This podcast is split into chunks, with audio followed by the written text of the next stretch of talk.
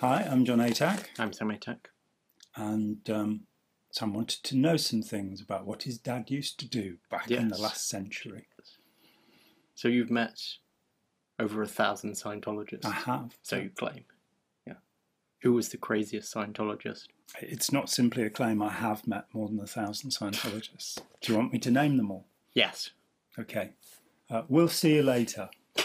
Um, the craziest Scientologist I've ever met, without any doubt, and bear in mind that I didn't meet Ron Hubbard, Yeah. without any doubt, was Captain Bill Robertson. And it came about this way. I was involved in Scientology from um, December 1974 to October 1983. During that time, I did six of the so called major counselling or auditing courses. I was a Dianetic auditor, a Method 1 auditor, a Class 2 auditor. Um, I did the Data Series Evaluators course, which was meant to be the highest level of logic that anybody could attain on planet Earth. And um, I had done the f- right through clear to the fifth of the OT levels, uh, the operating thetan levels, where you're meant to be able to float about outside your body and make things happen. Uh, haven't met anybody yet that could do this, but Mm. I mean, your test of putting, a bit of foil on the table and telling them to move it an inch is very good. That's right. I used to do that when I was, if I was giving a talk, I'd put a little bit of tinfoil on the table and say, you know, if there are any Scientology um, operating thetans in the audience, all you have to do is move the tinfoil a centimetre. That's if you work in metric, or um, just on five eighths of an inch, I will say. No, an, in, an inch if you're working in imperial. Um, it never happened. James Randi put up a, a million dollars that he would give away to anybody that could um, pass his psychic test. And in the end, he withdrew the money. He just got bored waiting for 20 years or something. Um, so, uh, come September 1982, I was very worried about Scientology. It, it was getting very aggressive. A young man called David Miscavige had suddenly appeared and said he was tough and ruthless. I don't mind being tough. Tough's a good thing in this world. Ruthless, uh, not having any mercy, that's not permissible to me. And the guy that Hubbard had named as his successor, uh, quite clearly, David Mayo, was suddenly thrown out. And we had this directive called Story of a Squirrel, a squirrel being somebody who misapplies Scientology in some way. And in this Story of a Squirrel, there was a quotation allegedly from Lafayette Ronald Hubbard, uh, the founder, the Commodore, the source of Scientology, which said, Mayo was the bird dog in the control room and indicated that for the 20, 25 years that Mayo and Hubbard had worked together, that Hubbard hadn't noticed that David Mayo was a suppressive person with other and evil intentions. What I thought was that somebody had taken Scientology over, Hubbard was either dead or missing, um, and the end of September 1983, I, wrote a one page list of questions. Each one had a policy reference, a Hubbard reference, um, which was basically saying this policy isn't being followed. Uh, for the third time in nine years, only the third time, I was reported to the ethics section. And Ron Hubbard said, You can always tell who the suppressive people are because I had really fat ethics files. Well, mine was teeny weeny. Um, and I was a bit surprised because it was my doctor who'd reported me to Oh, ethics, you know, my medical doctor who was a Scientologist. Um, I won't name her here. And, you know, that was me. I started questioning. At 9.30 in the morning on, I think it would have been about the 15th of October, I was woken. I, I have, as you know, a delayed sleep-wake phase, so as do many people. Um, so as did Ron Hubbard and as David Miscavige seems to have, but we don't share anything else in common. I'm not from Philadelphia, for example, like David Miscavige. Um, I normally wake at about noon. And it was 9.30 in the morning. There was this guy standing by the bed and he was saluting me. And that was a bit worrying. There's a guy called Bevan Priest who would later tell me he'd been in the SAS, the Special Air Services, the crack unit of the British military, or one of them, alongside the Special Boat Squadron. We mustn't forget them. Um, and he stood there saluting me. He called me Sir, which Yeah. always goes down well, you know, Yeah. and uh, not really. and he said that there was an event uh, on the 18th of October at the Crown Hotel in East Grinstead where um, former members of the Church of Scientology would be meeting uh, to watch Captain Bill Robertson. Now, it may be strange, but we didn't really hear all that much about these legends of the Sea organization, that's C S E A, as in a body of water, who the, call themselves to this day the elite. Though I've not met any of them who are elite in any way, I must say. Um, most of them can barely tie their shoes up. No, that's not true. They can tie their shoes up. That's an exaggeration. Yeah.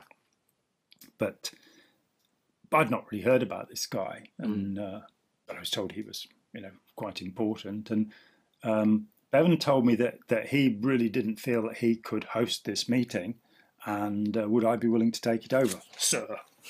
And so I kind of looked at him and said, "Yeah, okay." and three days later, well, let us go to the evening of October the seventeenth. Um, I've been introduced to a guy who um, was a professional um, photographer and filmmaker. And I mean, he did wedding stuff and mm. like things like that. He wasn't making documentaries for the BBC.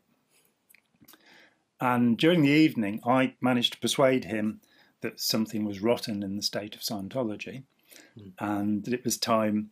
You know, we were going to have this meeting, and we needed it on film because that was the instruction I'd been given. They wanted it filmed. They hadn't got anybody to do it. So the night before, I get this guy. And what actually happened was he did film it. Bits of the film were available on the internet. And that's naughty because it's my film and I own the copyright in it. Um, and we do have the whole thing somewhere. And one day, given huge amount of money, we might actually release it. Um, we might actually release it anyway. We can claim money off the videos that put up clips of we that. can sue all the people that did it, and probably after we spent about two million pounds in legal fees, and they're all bankrupt. Yeah, oh, we're coming no, for you. Yeah. This isn't working, is it? Um, no, I don't mind it being out there all that much. I think I should have asked really, yeah. but they've only got poor copies of it. I've got the original. Because after the guy had filmed it on October the 19th, he came to me, he gave me the tapes, he said, I'm going back to Scientology. So uh, it was only by pure luck. So it's this is a recorded thing. This is a piece of history. It really is. The 18th of October, 1983. Captain Bill delivered a series of talks. He was accompanied by a man called John Caban, who was supposedly an OT7, at that point the highest level you could attain in Scientology, and ran a kind of jewellery company, I think, in Spain. And he took me aside and he said, "You know, you probably think that John that, that Bill is crazy, um, but actually it's me that put him up to this." So it's like, okay. And he talked about the takeover of Scientology by hostile forces, and he announced the um, New Civilization game and the Free Zone. During the course of this, David Gaiman, who had been the Deputy Guardian for Public Relations from the establishment of the Guardian's office in 1966, March 1966, David Gaiman burst in, having returned from, you know, I would later find out, a program called the CRIMS program, CRIM for criminal, that had been run in um, the desert in California. And he had literally been digging ditches. Uh, there's a bit of a joke about that for people who know about it because Hubbard talked about the clearing course being like digging ditches because it was so boring. Um, then they stopped doing it and they barely ever do it anymore. Um, but he he looked awful. He looked ill. Um, he, he looked pale, haggard, upset, distressed, and he stood up there and he, he I remember him, he was kind of rubbing his nose all the time, which the police say is a sign of lying. I don't think it is, it's it's a sign of a, an itchy nose, but Yeah. you know, different psychologists, different people. You Know what I mean? Nudge, nudge, wink, wink. Um, and uh, he rubbed his nose and, and said um, that we should go another mile with the church, meaning the Church of Scientology, which I don't think is really a church, but that's another conversation. Um, look at the word ecclesias and go down the route, and you find it means a Christian. Yeah, exactly. It's like calling it the synagogue or the temple of Scientology. It's Ziggurat. Actually, is that different? that's a building. Yeah, that's a building. Uh, we don't care. Yeah. We don't care. We Good. we talk all sorts of nonsense here. Um, but anyway, Church of Scientology, go another mile with the church. Remember Amprinistics, No, I said. don't. And we all sat there going, remember what? I would later find in my researches that in 1965, I think it was, a group had splintered away. It frequently happened in Scientology. There were many times when people went, We just can't stand Ron Hubbard anymore. The first time was when Dr. Joe Winter, who worked on the book um, Dianetics and Modern Science of Mental Health, rewrote the forward for it. Um, he, in 1951, defected and set up his own thing. So he was one of the first. And he said, I think Dianetics is brilliant, but this Hubbard, Yeah. he's a crook. So you can read the book Doctor's Report on Dianetics that he was published by the, the guy who had withdrawn Dianetics from publication because he considered it to be fraudulent. That's a man called Art Ceppos. Um, so there's Captain Bill. He is larger than life. He is six foot four, big guy, bigger than me. He's barrel chested. He's balding. You know, he used to be. I later found he was a, a Mississippi motorcycle cop back in the time when uh, the Freedom Riders were going down to Mississippi and disappearing, and the cops were covering things up. Um, So Okay. that you know, I have no evidence that, that Bill ever did anything wrong at that time, but it was one of the most racist places on the planet, and he worked for the the, the, the organisation that was keeping it segregated and um, oppressing uh, the black minority. And he then, in the early '60s, uh, discovered Scientology, um, became m- madly involved. Um, he was completely infatuated with Ron Hubbard, and we, uh, the Crown meeting was the first meeting of um, dissatisfied Scientologists in the United Kingdom ever. And you see me on the end going on the stage with my anachronistic moustache and um, telling them who I am, and that what's happened is that because I took this thing over, um, I got a title now, which I knew nothing about, and I am now the chairman of the Operating Thetan Committee UK. And I never took that to mean that I was working for Bill Robertson, um, because he was the chairman of the UK, the, sorry, the International OT Committee, and um, my committee consisted of me, Nice. and for uh, I think I did that for just under a year when Julian Bell, lovely bloke, took over from me because I just didn't believe in any of it anymore. No. I'd lost belief months before. But I was at the middle, organising things, making things happen, protecting people from Scientology's intense harassment machine. I mean, when we got to the Crown, there were two guys outside, um, Mike Garside and Robert Springer, Springall. It's amazing, isn't it, the way these things pop up in your mind? I haven't seen them for a while. And they were taking our names down on clipboard to let us know that we were going to be harassed. And it's a side of Scientology I didn't know about. This is my, intro- you know, we were kept away from that kind of stuff. I had no idea. And what I'd been presented with a few days before this happened was the original version of this, the Sector 9 operations bulletins. Um, and they were called the Sector Operation Bulletins or uh, SOBs. There's SOBs. Yeah. So Um, this was a, a reprint, uh, and it's a bit tidier. The original had lots of handwritten stuff in it, and uh, it was signed Astar Parmegian, much of it. I had no idea what that meant. And um, this actually has a, a little sheet of paper in, which at the bottom it says it's been distributed by Maria Maloney um, in West Germany. But at the bottom it's signed Astar, and um, that underneath says Captain Bill Robertson, Captain W.B. Robertson. So that's who Astor Parmegian was. These purport to be. Um, I, I talked with Bill about it because Bill hung around in East Grinstead for the next eight months, uh, living with a good friend of mine, and we will get to that story. So I talked with him often because uh, I was the chairman of the OT Committee UK, and he watched, devastated as I drifted away, going, "But Hubbard was a monster. He was a liar. He was a terrible man. Uh, look at all these contradictions and conflicts. Look at these terrible things that the Guardian's office did to harass people, to destroy people. This is awful. And I don't want anything to do with it anymore. And yet here I am with hundreds of people coming through my door who needed help one way or another. So, uh, you know, a lot of them, I think I was involved with about 80 or 90 people who claimed money back. Um, largely money they'd got on account. You know, people didn't claim back for the things they paid for because that was considered unethical somehow. oh, it's so charming. And there was an independent Scientology movement. Um, Steve Bisbee, Morag Bellmaine, Ron Lawley, uh, Nancy Carter, and then um, um, Bert Griswold, Bert and Eileen Griswold, lovely people.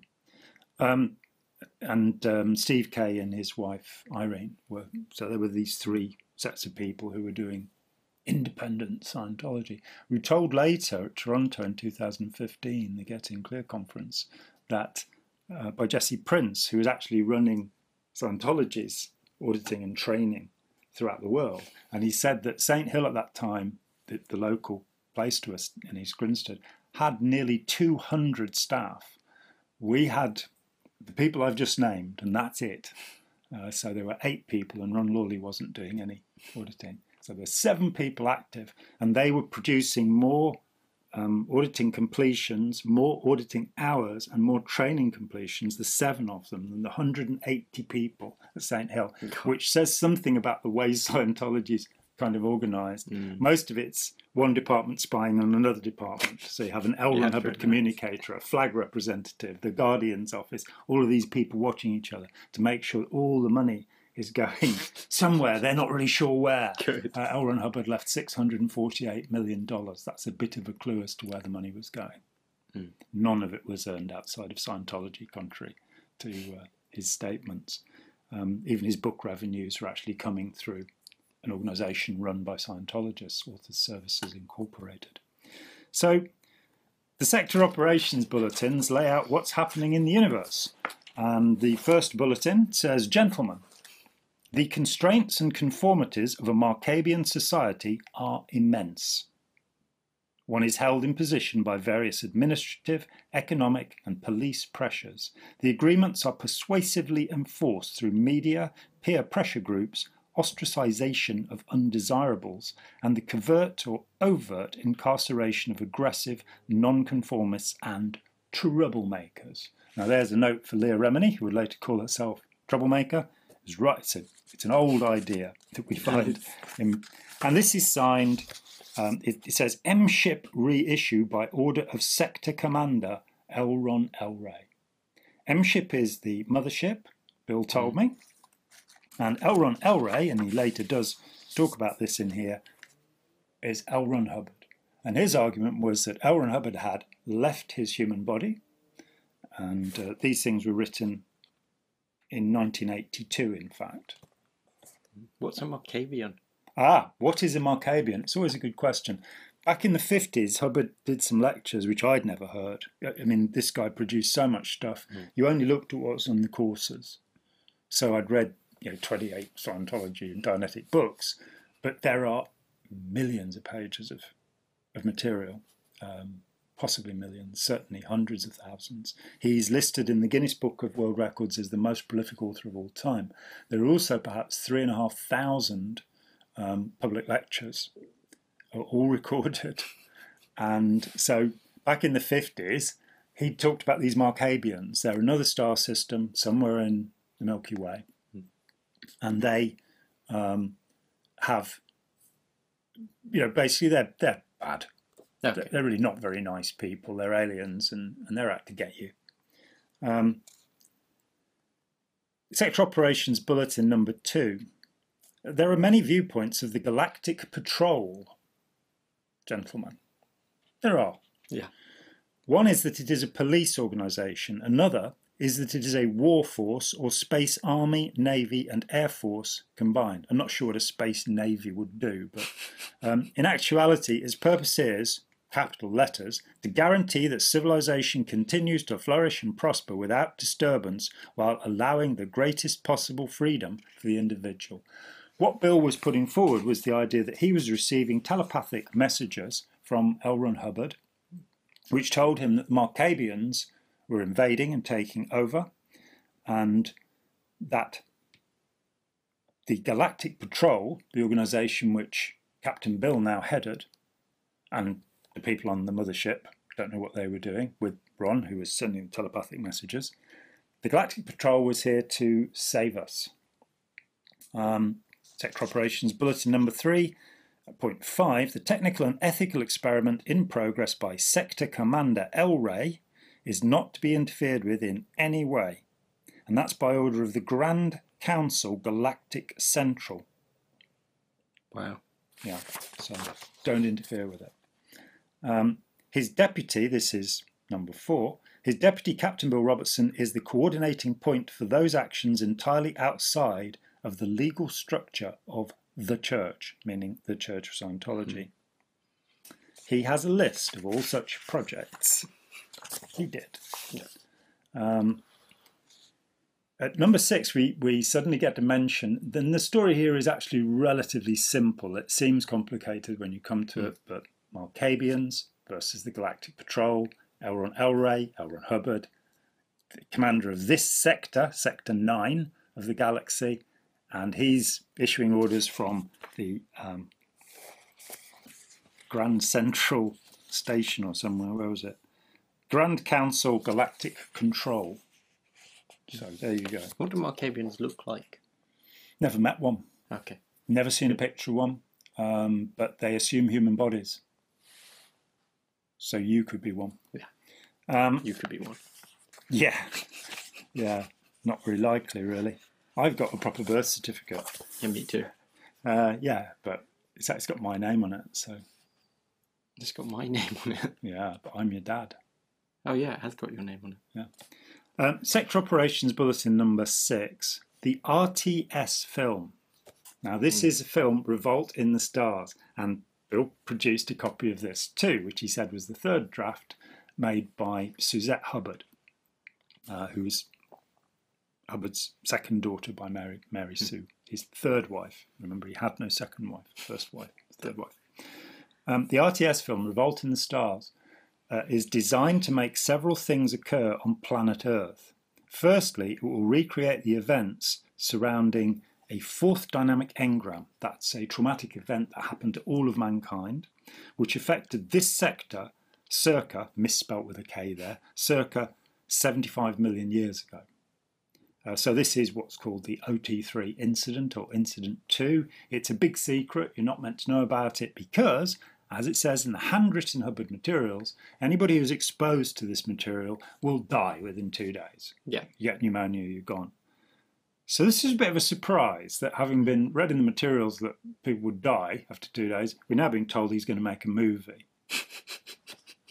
and that was a significant purpose. The, the odd thing is that John Travolta, all these years, has been trying to make this film too. Oh, God. Because he wants to. They watch, should let him make it. I'm sure it'd make them I think after the, sti- the, stilts in Battlefield Earth, I, I think I haven't seen. no, it, there are people who believe it's the worst film ever made, uh, worse than Inchon, made by the Moonies, or um, The Raid of the Killer Tomatoes. Oh, it's a good movie. Or Plan Nine from Outer Space. It's it's right out there with all of the greats. Um, okay, this is an order. This is um, from Basel and Switzerland, all Marcabians are hereby ordered to cease and desist. Uh, and he names uh, Xenu. Uh, he is currently uh, Joseph Joseph Strasbourg. Um, the Germ, uh, he's a banker in Switzerland, and that's who Xenu is now. So Xenu is back. Yeah. He's the guy that ran the nasty thing 75 million years ago and um, is apparently running the Marcabians now. And like cigars. We get to that later. Um, and it's understood that Sector 9 is a controlled and protected sector until further notice. So stop it. now, so we've now set up the competition. When I saw Revolt in the Stars, um, the, the uh, script, uh, there are a bunch of characters in it. One of them is Xenu, and it's about how he's going to ship all of the people from 76 planets uh, surrounding this planet, which was then called Teegeeack, and he's going to um, bring, basically blow up the uh, beings, the Thetans, and uh, with atomic bombs in um, volcanoes on the Canary Islands and Hawaii, uh, neither of which existed 75 million years ago. They erupted about 9 million years ago. But we mustn't let science interfere with the progress of religion. Um, evidence is for non believers. Yeah. Um, Peter Forde, uh, my dear old chum Peter Forde, has, has written a thing that you can find where he deconstructs the OT3 materials bit by bit and shows how things couldn't have happened. Bless him. Um, so the idea is that this is all going to happen again. Oh, And Elron Elray is out there. He's made Captain Bill, Astor Parmegian, his deputy on Earth, to stop um, Josef Strasberg or Xenu, the banker, from doing all this stuff again. We have here Sector Ethics Order number five. The person known as Ronald DeWolf, alias Nibs Hubbard, alias L. Ron Hubbard Jr., is hereby declared suppressive. okay. It's a bit rotten. That's not nice. Uh, Nibs was quite a good bloke, I thought. My contact with him was all good. Um, right, now we get to bulletin number 18, and you can go and read all of these for yourself, but I'm not going to read them out to you. Hmm. I just don't have the time. There is a game going on for planetary control that has been going on actively for hundreds of years. This is not the game of communism versus capitalism, East versus West, or Catholics versus heretics, or Islam versus infidels. Those games and others like them are tailor made red herrings and are well publicised and used by modelists and scenario makers to seem like the biggest, most attention grabbing, problematic, dangerous, involved, revelatory, expensive, fearful, and significant games and conflicts around. People believe in them, play them, live and die in them, hate them, love them, try to escape from them, etc. They are very real and continually made to seem so by constant media coverage. So, underneath all of this stuff, there is something going on. Now, we don't have time to read this list, but it goes on for a few pages. Has the Illuminati in it. It has more than the Illuminati in it. It has one, two, three, four. It goes on to a fifth page. And this is a printed list of the organisations we have to be wary of. And um, I hope somebody, I suppose it could go up somewhere on a website or something. It starts with the Masons, has the Rosicrucians, the Middle Earth Society, who I think follows Tolkien, the Golden Dawn, which W.B. Yeats and Crowley belong to, the Great. White Brotherhood, which is the um, thing that's meant to be behind Theosophy, uh, Mensa, which is the UK group for people of high intelligence, Transcendental Meditation, and Bill would tell me that Transcendental Meditation was the centre of the Marcabians, 200,000 200,000 of whom had already arrived on planet Earth, and they were going to take over. This was in 1983, he told me this. Uh, so watch out for Transcendental Meditation. They're apparently Marcabians. The Church of Scientology of California, yes, which was the mother church, the Religious Technology Center, um, and on and on, the Shriners, uh, the Theosophists, the Anthroposophists, I think he means the Anthroposophists, um, the Church of God of California, the Unification Church, the Moonies, um, just on and on, the Troglodytes, um, the Order of Sufi, Sufis, um, the Prieuré de Sion, The Aquarians. which is from the Holy Blood and the Holy Grail, the Prieuré de Sion.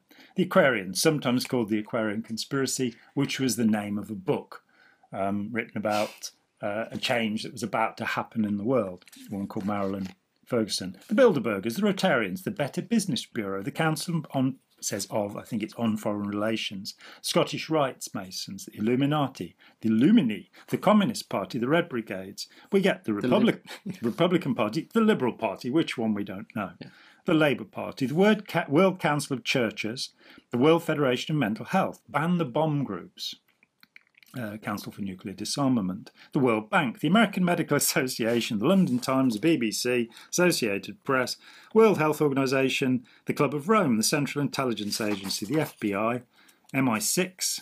I think he's actually got MJ6, but I think he means MI. Interpol, Harvard University, the London School of Economics, the seven oil companies, the Federal Reserve Bank, um, Chase Manhattan Bank, the royal families of Holland, Spain, England, and Sweden, the European Parliament, um, Sandia Laboratories, Flying Tiger Freight Airlines, um, Playboy magazine, Penthouse magazine, um, uh, Ra Delta Epsilon, Delta Sigma Ra, Phi Kappa Phi, Alpha Delta Phi. These are presumably American university fraternities and sororities. Uh, the Fulbright Research Foundation, the Carne- Carnegie Endowment, um, the Council on Christian Approaches to Defence and Disarmament, uh, the Stockholm Economic Club, um, Humanists. the Humanists, yes, watch out for them, the International Monetary Fund, uh, the Bureau of Economic Research, the Paris Club, um, Cyber Geige. This is only a partial list, it says, Good. Which includes the groups found in the course of investigation of models and scenarios. So basically, there is an enormous conspiracy run by Xenu, Joseph Strasbourg, uh, out of Switzerland. Correct. Oh, he likes something. Sorry. Um, if you, as a reader, happen to know um, of any um, Of others. other yeah other groups, please inform your nearest galactic um, patrol representative. Yeah, do ring up your nearest galactic patrol representative and let them know. I think that the Parent Teachers Association at my child's school is a member. The overall purpose or goal is total one world domination and control. No. So, we have some questions and answers. Are the Marcabians, and this is 1982, also in favour of implanting and thought control and drugs and propaganda to keep populations conforming and under control? And the answer is yes. Um, are they now putting in their form of mind control government as the solution to the wars, pollution, terrorism, catastrophes scenarios that they created as the problems which have gripped the world with fear and apathy? Yes. Yes. Uh, the Marcabian Gambit, uh, Sector Operations Bulletin 19. About 250 years ago, the off planet Marcabians got into the act in a big way by authorising secretly, without Grand Council approval, a takeover project to get control of Earth. And when it becomes acceptable in the galactic community to have it, annex itself to the Marcabian system as the eighth major planet of the Marcabian system. Um, Further on in that quite extensive bulletin, L. Ron Hubbard, body name of Sector 9 Commander L. Ron Elray, finished the research and development of the ultimate technical and workable sciences, underlined, of the spirit and mind designed to lift the awareness and abilities of all mankind to that of galactic civilizations and beyond. In fact, the technology of Scientology and Dianetics is so valuable to all underlined sentient beings in the universe, capital U, it will be highly in demand off planet through, throughout the galaxy. The Marcabians tried to get control of this resource for many years as it was a definite threat to their plan for total domination and control of Earth. People in Scientology and Dianetics can easily become aware of the real game on both planetary and sector level. Through certain training drills, they become immune to Marcabian devices such as tepaphones and Eckhoff telepathizers. Oh no. I'm immune to them. Good. They become adept at telepathy and investigation and can expose Marcabian secrets. So, hmm, this is this is where he's going. Now, at the moment, I estimate there are about twenty-five thousand people left, maybe less, in the official International Association of Scientologists, or the Mother Cult, as I think of it. And I don't mean the word cult in a pejorative way. It's just a group of people focused on an idea or a person. That's what it means in the dictionary. Hubbard was very keen on dictionaries. So the Mother Cult has about 25,000 members, maybe less. Um, I would say that there could well be 100,000 members of independent external groups. And those groups often use the term free zone to describe themselves. Some of them call themselves Ron's Org. Ronzorg was established by Captain Bill. Hmm. And the free zone is the name he gave to it. It's right here in Sec- Sector Operations Bulletin 19 at page 12. It's issued by the Grand Council Chairman for all members, Sector Zero Galaxy. And it's official decree of the Galactic Grand Council. Um, the Free Zone Decree was received on Earth on the 10th of November 1982 at 10.30 Greenwich Mean Time. It states, as relayed from main ship Sector 9, official decree, Galactic Grand Council, the planet known as Teegeeack, local dialect Earth or Terra, Sun 12, Sector 9, is hereby declared a free zone. No political interference in its affairs from any other part of the sector or galaxy will be tolerated. Um, so this is what the free zone is. So if you're a free zone Scientologist, that's what, what you're involved with, right?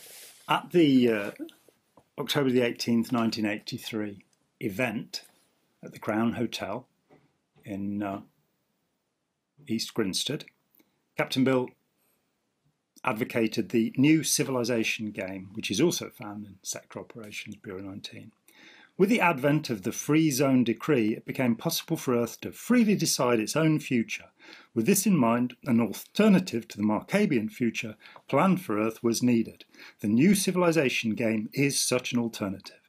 It is based on the definition sorry, it is based on the definite advantages which would be gained by Earth becoming an independent planet with its own representation at Galactic Central on the Grand Council. Now, I was theoretically, uh, as the chairman of the OT Committee UK, working directly for Bill, but I never met any of these members of this galactic council, Grand Council, so that's not really fair. So the purpose of the new civilization game is to encourage, assist, and or take part in a renaissance of cultural, artistic, and social events, sports, hobbies, reading, writing, poetry, music, drama, stage, and screen productions, and other creative and philosophic artistic endeavours as these best express the values, purposes, dreams, and vitality of a civilization and help distributing its message to others who may wish to join the game and have fun too. I quite like that. Yeah, it's nice. You've got to watch out for the whatever it was those Marcabians are using about their telepathizing tepaphones. Yeah, that was a bit weird. tepaphones. Um, then, a little bit late on in the project, but um, OT Project Bulletin number 20, Sector Ethics Order number 1A, an update of Sector Ethics Order number 1 written by Elron Elray in 1967. The being known as Xenu is hereby confirmed as suppressive. So, in case you were worried about that. Um, it gets that there's a little bit here I don't remember. It's only looking at today that um, in the 19th century, Xenu carried on his plan for world domination and was meant to be trapped in a mountain in an electronic trap, but apparently he got out and mm-hmm. Hubbard didn't do anything about it. In the 19th century, Xenu carried on his plan for world domination by taking bodies in the Rothschild banking family. The infiltration and takeover of secret societies such as the Masons, a continuing part of his plan to gain insider control, was also accomplished. Now, here's the big news. In the 20th century, he and his co conspirators influenced the exact points of monetary and political power needed to bring their world domination plan to its conclusion. Wait for it. Xenu controlled the body of Franklin Delano Roosevelt, the American president in the early 1940s, and planned for the use and control of atomic and nuclear weapons to keep the population of Earth in fear and terror. Just like to point out, FDR didn't actually use any atomic weapons. No. No, it was Truman who used them.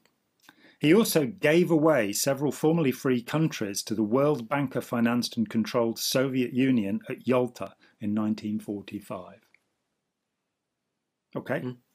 His orders to use the atomic bomb were carried out by his Vice President Truman after FDR's death on April the 12th, 1945.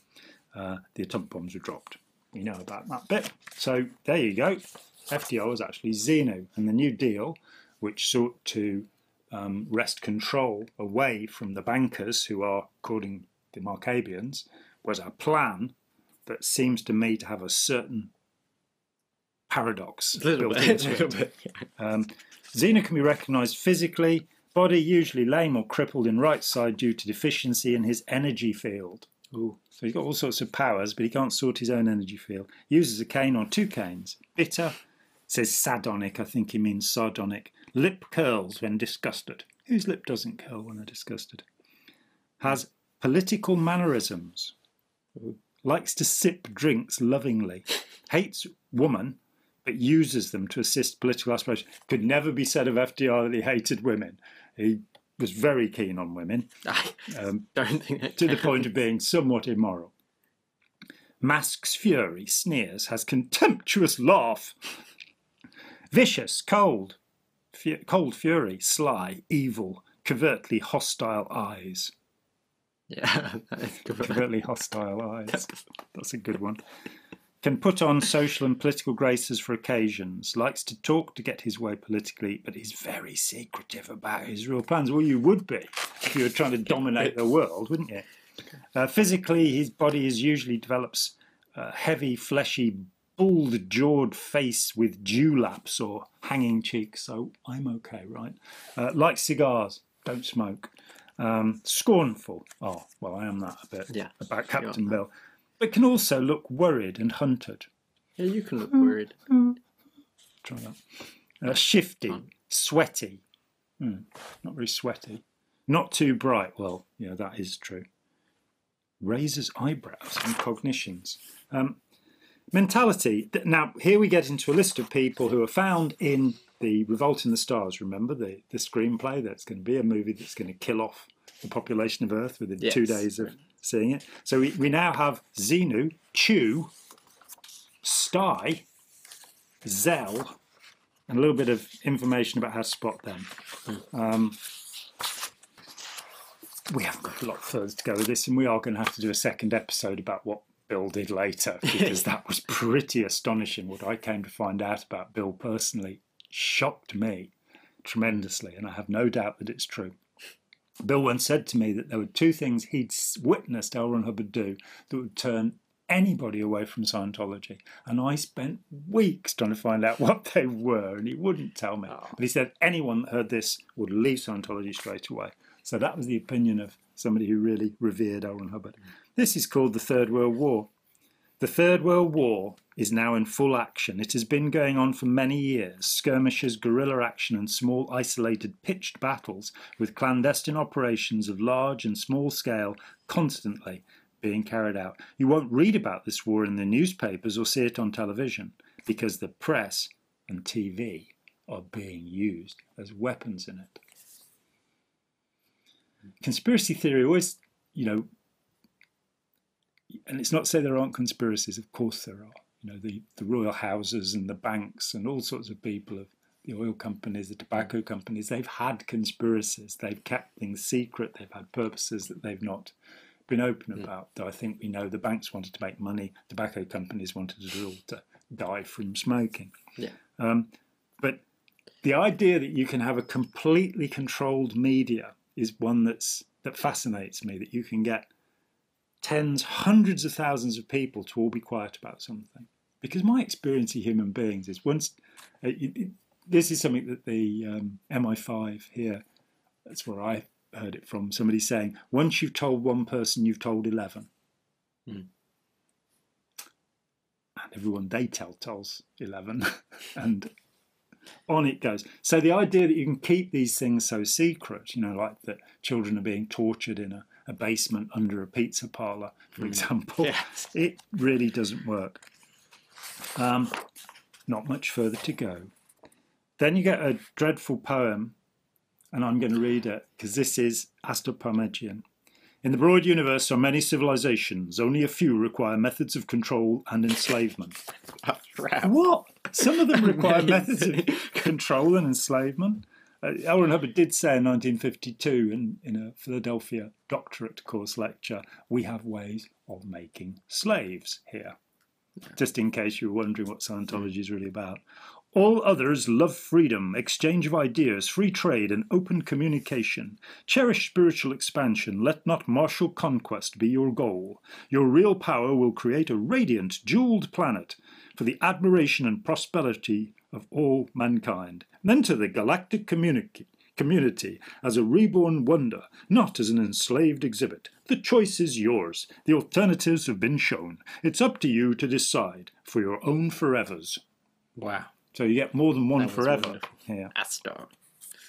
And we do get one little bit of Bill's rather neat handwriting. When I saw the originals of, of some of these, which were handwritten, it looked so much like Hubbard's handwriting. And I went and checked it against as a public published book that's been withdrawn now called Dianetics Today, which had lots of pages of. And I checked it, and the only difference I could see was the capital A's. So that was a bit freaky. Um, this is the free zone strategy. The entire strategy is to align the Buddhists, I'm afraid it's spelt B H U D D I S T S, um, the Islamics, the Japanese, the Mormons, as a counterforce to Marcabian models and scenarios at every level of the game to bring about the conditions for a new civilization. And at the end, it's got an addendum, which is the new civilization game, which uh, we won't be playing.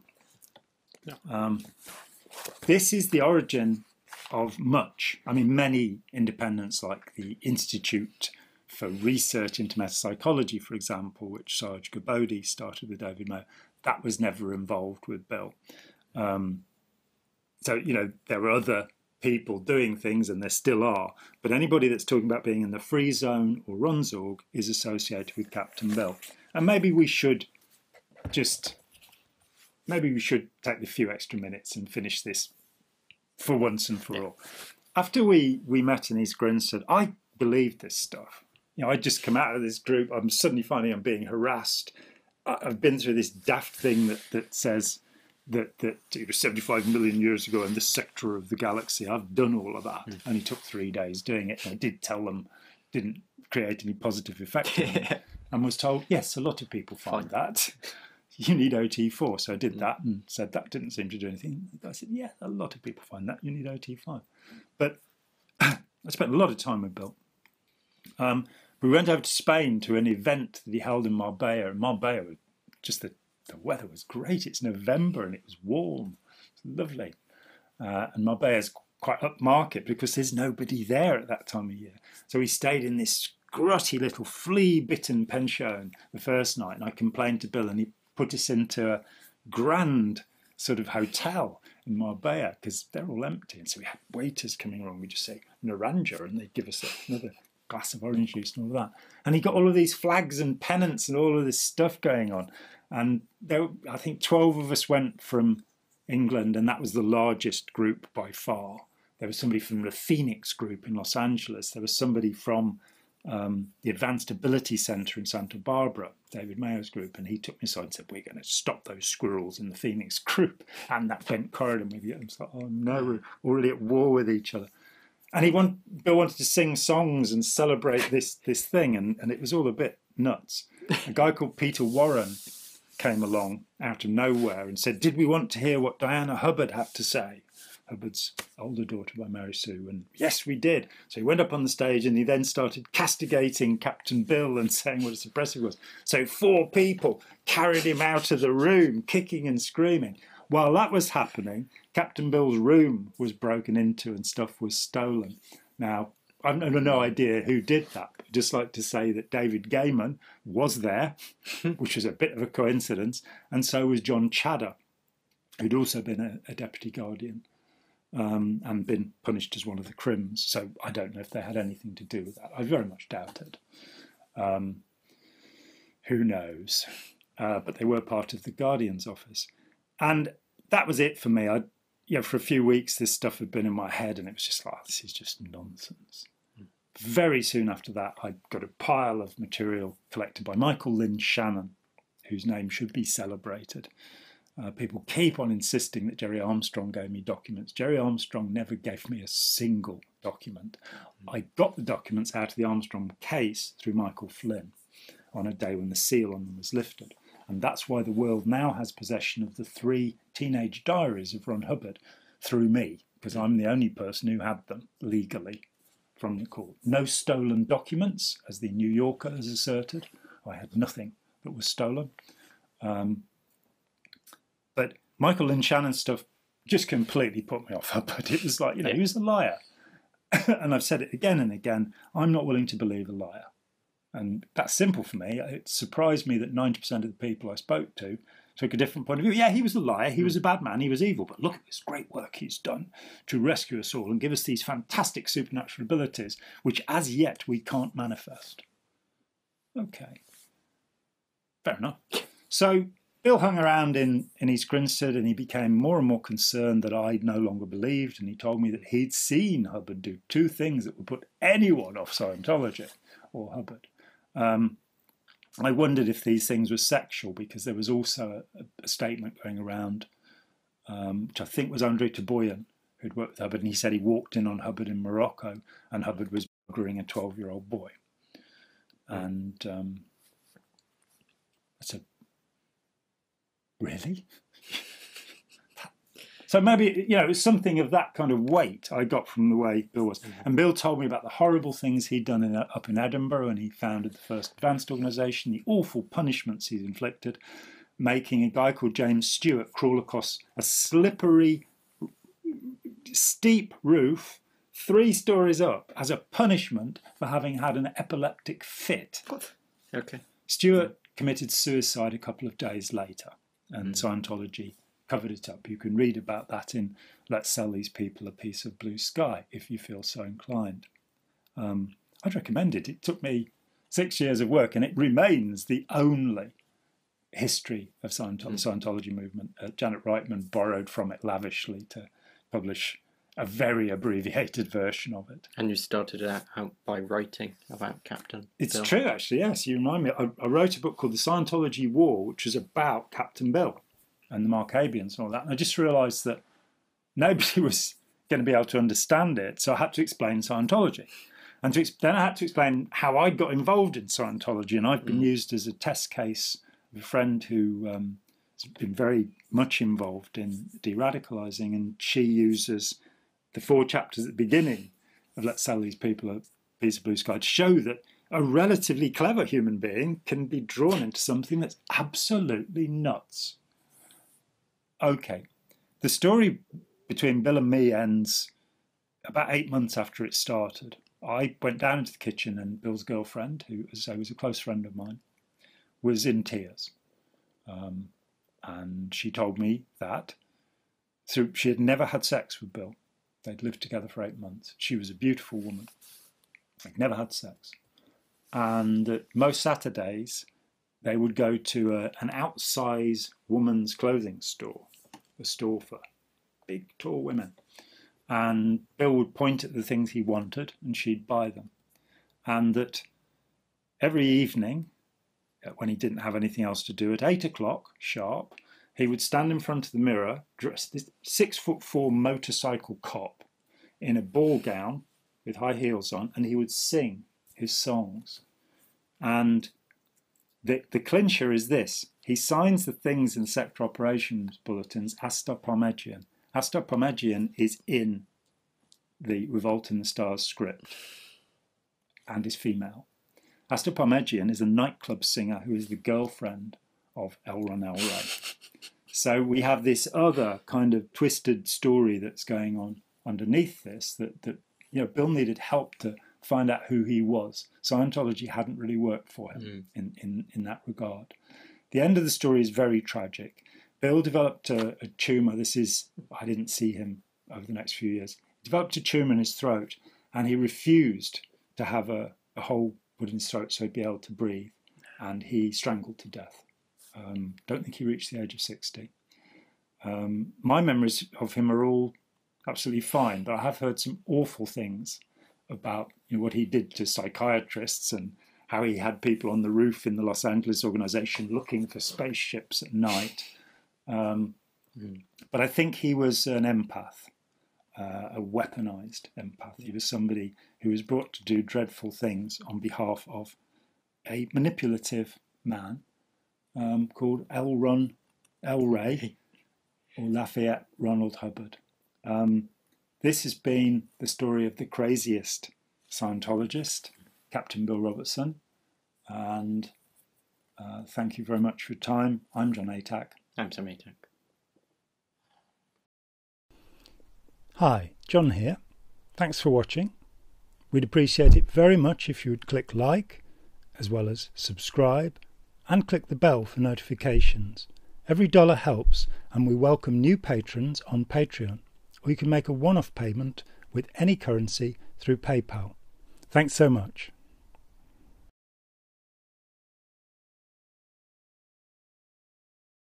What I mean? Nudge, nudge, wink, wink.